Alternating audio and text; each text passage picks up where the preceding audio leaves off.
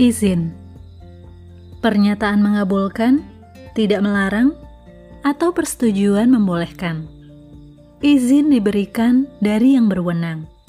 Dan yang meminta izin dalam kata lain yang tidak berwenang. Oleh sebab itu, ia meminta persetujuan agar diperbolehkan. Ada pihak yang meminta izin kepada yang berwenang.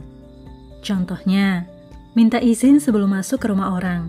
Kita bisa katakan, "Permisi, atau minta izin sebelum bisa mengendarai kendaraan di jalan, kita perlu urus SIM, surat izin mengemudi, atau minta izin sebelum menikahi seseorang, melamar, datang pada sang wanita, calon pendamping hidup, pada orang tuanya, dan pada penghulu.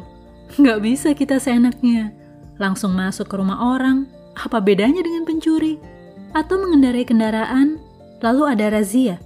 Kita pasti kena tilang polisi saat didapati tidak memiliki SIM atau langsung mengawini anak orang tanpa surat pernikahan juga bakal kena hukuman, belum lagi kena sanksi sosial. Jadi, dalam hidup ini kita perlu tahu diri, di mana posisi kita. Apa yang bukan wewenang kita, kita perlu meminta izin. Demikian pula dengan hidup kita, pikiran kita, tubuh kita, bukan semata-mata milik kita.